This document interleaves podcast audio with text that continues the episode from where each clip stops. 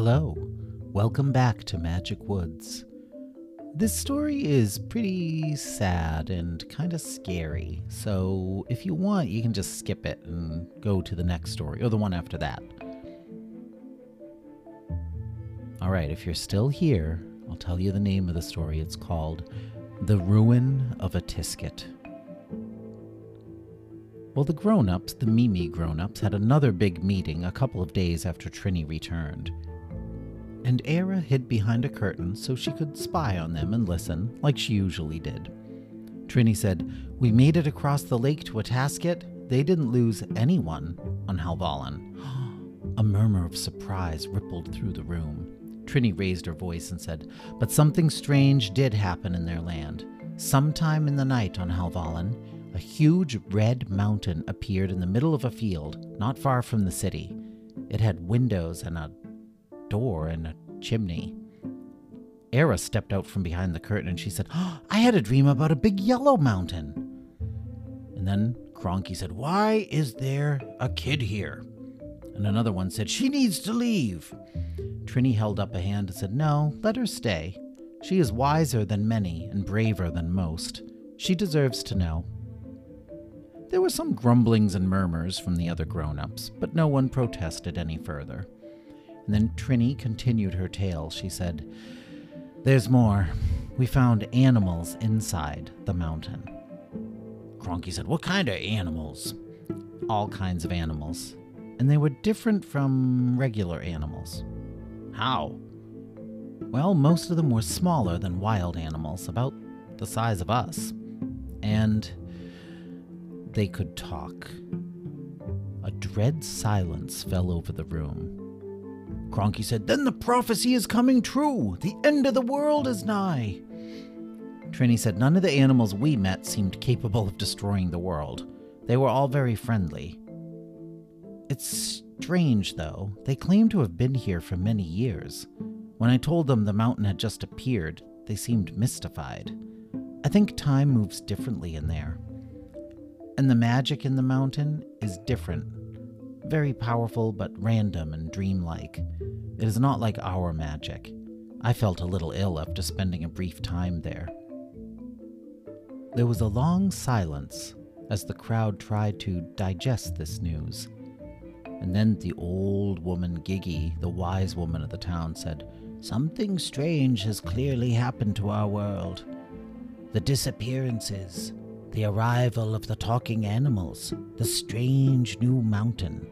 But what does it all mean? Are these things connected in some way? I will reflect on this and consult the cards. Trini said, Well, whatever the case may be, our kin in Atasket have agreed to house some of the children. Era gasped. Trini turned to her with a grim smile and she said, Don't worry, you and your brother can stay here with me. Okay, Era breathed a sigh of relief. She didn't want to be far away from the place where her parents had disappeared. Well, Era spent much of the next two years trying to get stronger and smarter. Of course, since she was a Mimi, she stayed about seven years old in Mimi years.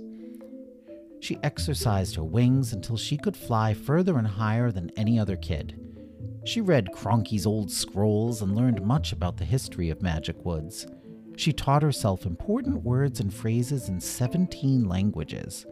She gathered a bag full of useful supplies from her parents' house packets of food, a map, a new knife, a miniaturizer that could make any object small and then large again, and a length of rope.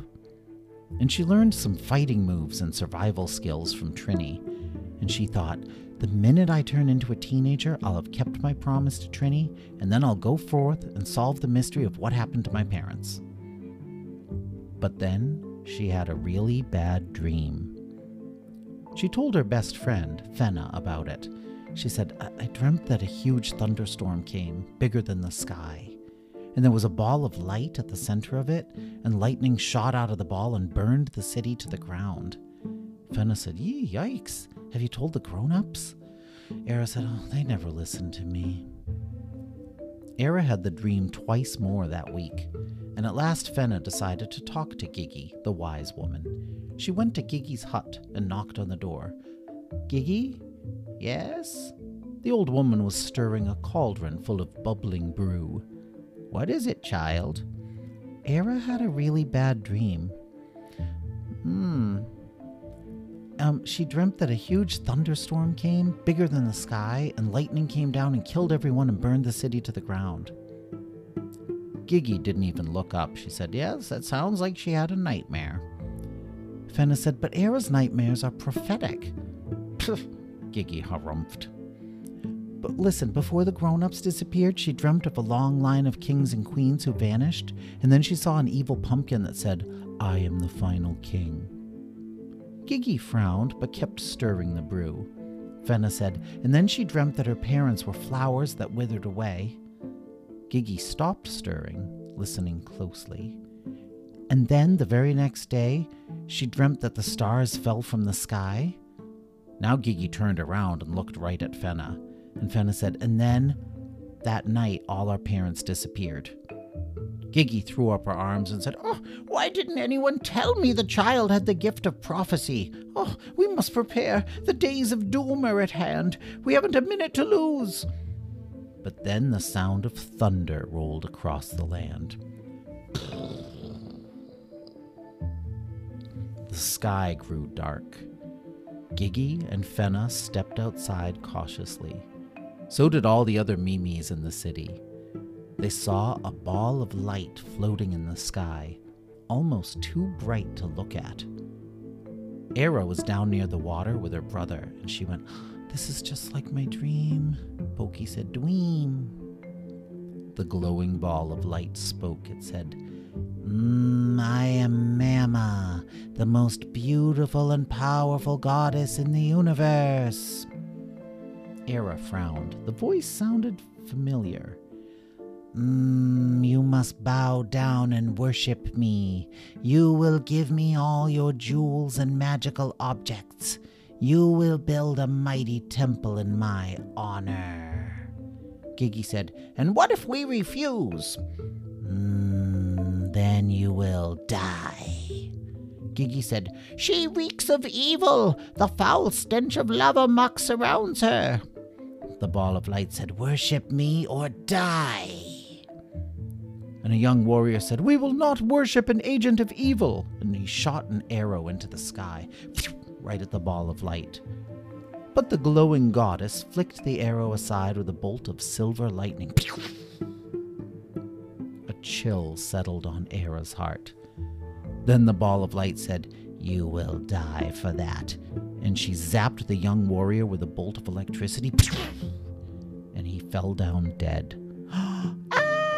Children screamed, and Mimis ran about in a blind panic as the glowing ball shot lightning at them. Some of the buildings caught on fire. Trini stood on a hillside by the water and called out to the other Mimis Get the children to safety! Warriors, grab your weapons and join me! Some of the women and girls flew west, over the lake, away from the violence and destruction. The boys gathered at the water's edge. They tried to get into boats, but the glowing woman destroyed the boats with her lightning. Era carried Pokey into Trini's house and grabbed her pack. Then she stepped outside and flexed her wings. And Pokey said, Fly? Trini shouted to her. She said, Era, you can't carry him. You have to save yourself. Era said, I'm going to fly him to safety and then I'll come back and help you. Trini said, You'll be lucky to make it across the lake by yourself. Never mind with a baby. You can't both go across. Even I couldn't carry a baby that far. You're both gonna die. Pokey said, Baby? But Era felt strong. She flexed her wings and lifted off the ground with her baby brother and her pack. She said, I'll be back. The air was full of smoke. Era choked and gagged as she flew through the haze. Trini shook her head sadly, watching them go. Then she and her small band of warriors turned to face the glowing goddess. They aimed their arrows and fired. But the evil goddess zapped their arrows away. Then she shot killing bolts of electricity at the line of warriors. And she said, Will you worship me now?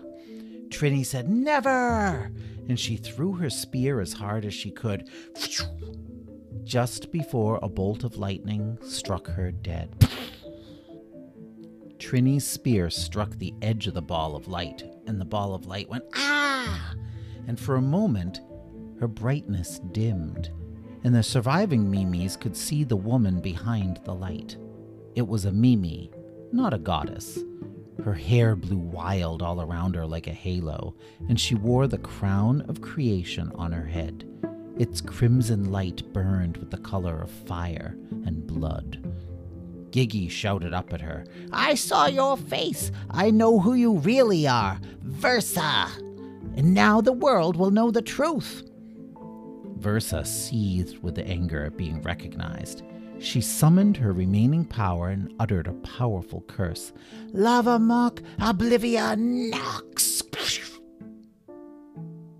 And with those words, every last Mimi left in town, including Gigi, Fenna, Scooch, and Cronky, disappeared from the face of the earth.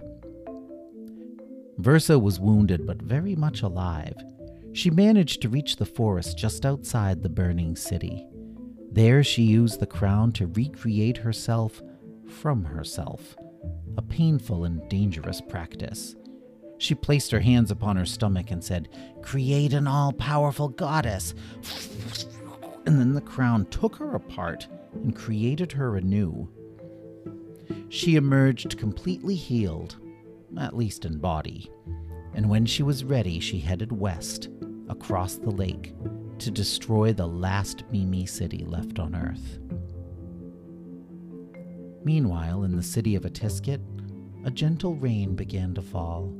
The fires slowly died, and then the once vibrant city fell silent and still.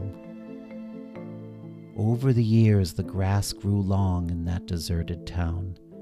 Cracks appeared in the streets. Dark vines crept up the sides of the ruined buildings. Travelers avoided that place, believing it cursed. Even wild animals stayed away. No more did the air hum with buzzing bees and soaring butterflies and the sweet trill of songbirds. The only sound was the mournful sigh of the wind through deserted streets. In those later years, it was known as Ghost Town. Well, that's the end of the story The Ruin of Atisket. The next story is called Halfway Island. Goodbye.